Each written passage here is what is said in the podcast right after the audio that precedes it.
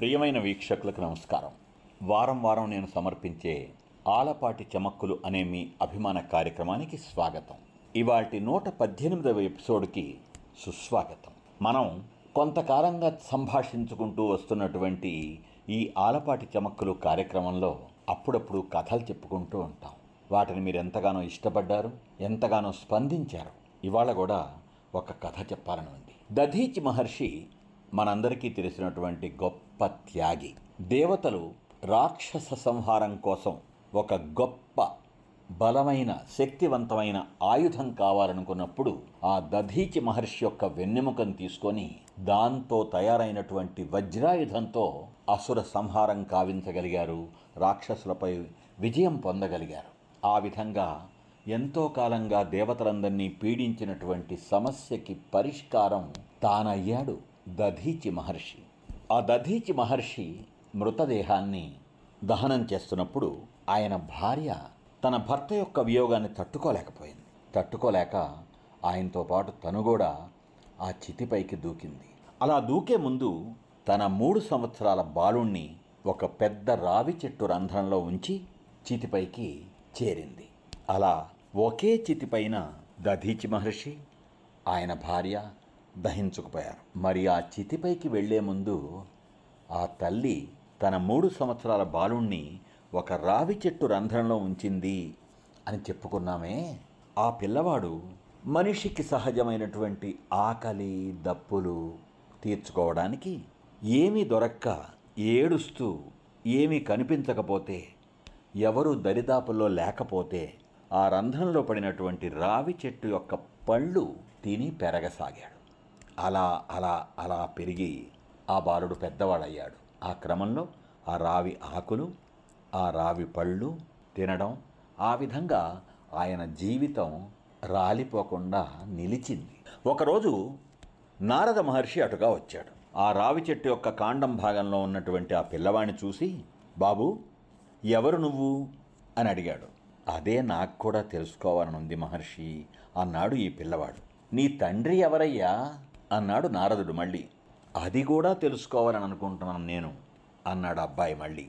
అప్పుడు నారదుడు తన దివ్య దృష్టితో చూసి ఆశ్చర్యపోయి బాబు నువ్వు గొప్ప దాత. ఆచంద్రార్కం దాన మహిమని గురించి ఈ జగత్తు గుర్తుంచుకునేలా చేసినటువంటి దధీచి మహర్షి కొడుకువి. నీ తండ్రి అస్థికలతో దేవతలు పిడుగులాంటి వజ్రాయుధాన్ని తయారు చేసుకున్నారు. ఆ విధంగా రాక్షసులపై విజయం పొందారు సాధించారు.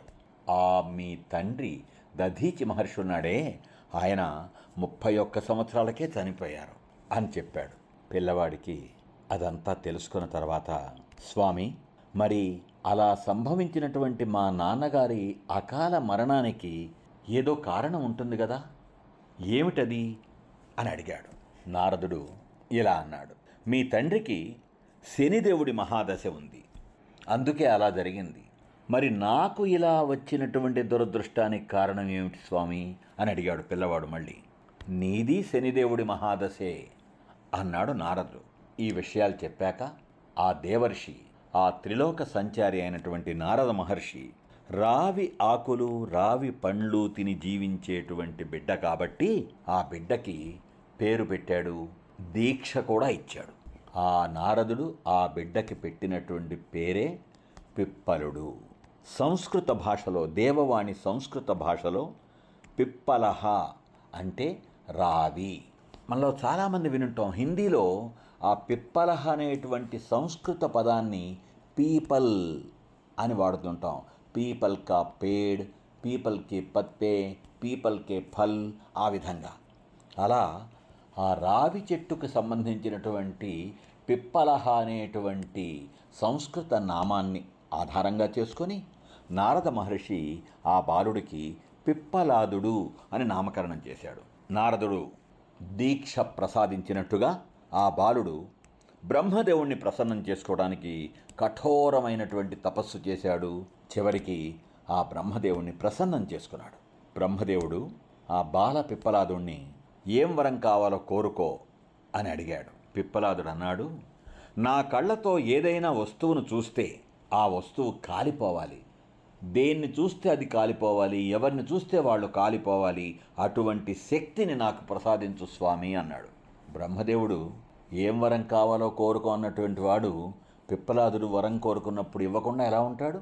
కాబట్టి వరాన్ని అనుగ్రహించాడు బ్రహ్మదేవుడు. అలా అన్నింటినీ కాల్చివేయటం ప్రారంభించినటువంటి మన పిప్పలాదుడు శనీశ్వరుడి శరీరంలో ప్రవేశించి మండడం ప్రారంభించాడు. ప్రపంచమంతా ముల్లోకాలు తల్లడిల్లిపోయాయి కలకలం రేగింది. సూర్యుడి కుమారుడైనటువంటి శనిని రక్షించడంలో దేవతలందరూ కూడా విఫలమయ్యారు. సకల దేవతలు చేతులెత్తేశారు.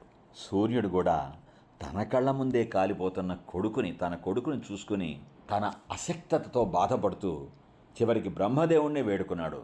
స్వామి రక్షించాలి నువ్వే రక్షించాలి అని. చివరికి బ్రహ్మదేవుడు పిప్పరుడు ముందు ప్రత్యక్షమై శనిదేవుణ్ణి గురించి విడిచిపెట్టమని కోరాడు. బాబు అలా కాల్చేస్తూ ఉండే అట్లా నువ్వు శనిదేవుణ్ణి వదిలిపెట్టేసేయని కానీ పిప్పలాదుడు సిద్ధంగా లేడు. బ్రహ్మదేవుడు సరే ఒక వరం ఇస్తాను. లేదా రెండు వరాలు ఇస్తాను అన్నాడు. సరే రెండు వరాలు ఇస్తానని బ్రహ్మదేవుడు చెప్పిన తర్వాత పిప్పలాదుడు సంతోషించి ఆ రెండు వరాలు ఇలా అడిగాడు. ఒకటి ఈ ప్రపంచంలో ఎవరైనా సరే పుట్టినప్పటి నుండి ఐదు సంవత్సరాల వరకు ఏ పిల్లల జాతకంలో కూడా శని స్థానం శని ప్రభావం ఉండకూడదు. తద్వారా వేరెవరూ కూడా నాలాగా అనాథగా కాకూడదు అని. సరే తథాస్తు అన్నాడు బ్రహ్మదేవుడు. అనాథ అయిన నాకు ఈ రావి చెట్టు ఆశ్రయం ఇచ్చింది కాబట్టి సూర్యోదయానికి ముందు ఎవరైతే రావి చెట్టుకు నీళ్ళు సమర్పిస్తారో అటువంటి వ్యక్తులకి శని మహాదశ బాధ ఉండకూడదు. తథాస్తు అన్నాడు మళ్ళీ బ్రహ్మదేవుడు.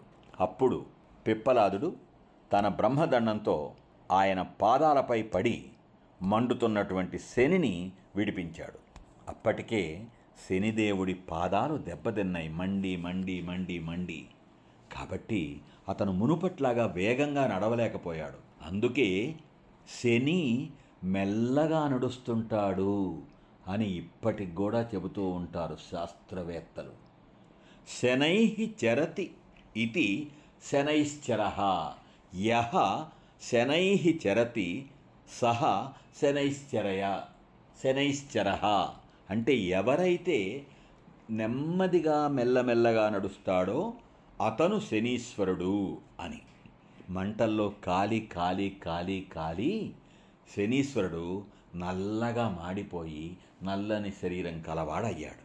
ఇవన్నీ ఒక కథలాగా కొట్టిపారేయటానికి వీలు లేకుండా ఇప్పటికి కూడా మనం చూస్తున్నటువంటి గ్రహిస్తున్నటువంటి తెలుసుకుంటున్నటువంటి వాస్తవాలు. శని యొక్క నల్లని విగ్రహాన్ని మరియు రావి చెట్టుని పూజించటం సత్ఫలితాలనిస్తుంది అనడానికి కారణం ఇదే.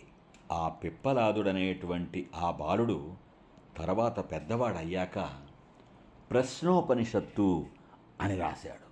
మహాజ్ఞాని అయ్యాడు. తన జ్ఞాన ప్రభావంతో అప్పటికి ఇప్పటికీ ఎప్పటికీ జ్ఞాన కిరణాలు ప్రసరించేలా మనల్ని అనుగ్రహిస్తూ ఉండేటువంటి మహామహర్షి అయ్యాడు. ఇక ఇవాటి కొసమెరుపు. మనం చాలాసార్లు వింటుంటాం సింగడు అద్దంకి పోను పోయాడు రాను వచ్చాడు అని. ఏమిటా సామెత వెనకాల అర్థం? ఆయన ఎవరో సింగడు ఒక పేరు. ఆయన అద్దంకి వెళ్ళాడంట. ఏమి చేయకుండా ఏమీ సాధించకుండా తిరిగి వచ్చాడంట అది సింగడు కావచ్చు ఏడు అయినా కావచ్చు అది అద్దంకి కావచ్చు ఏ అంకి అయినా కావచ్చు.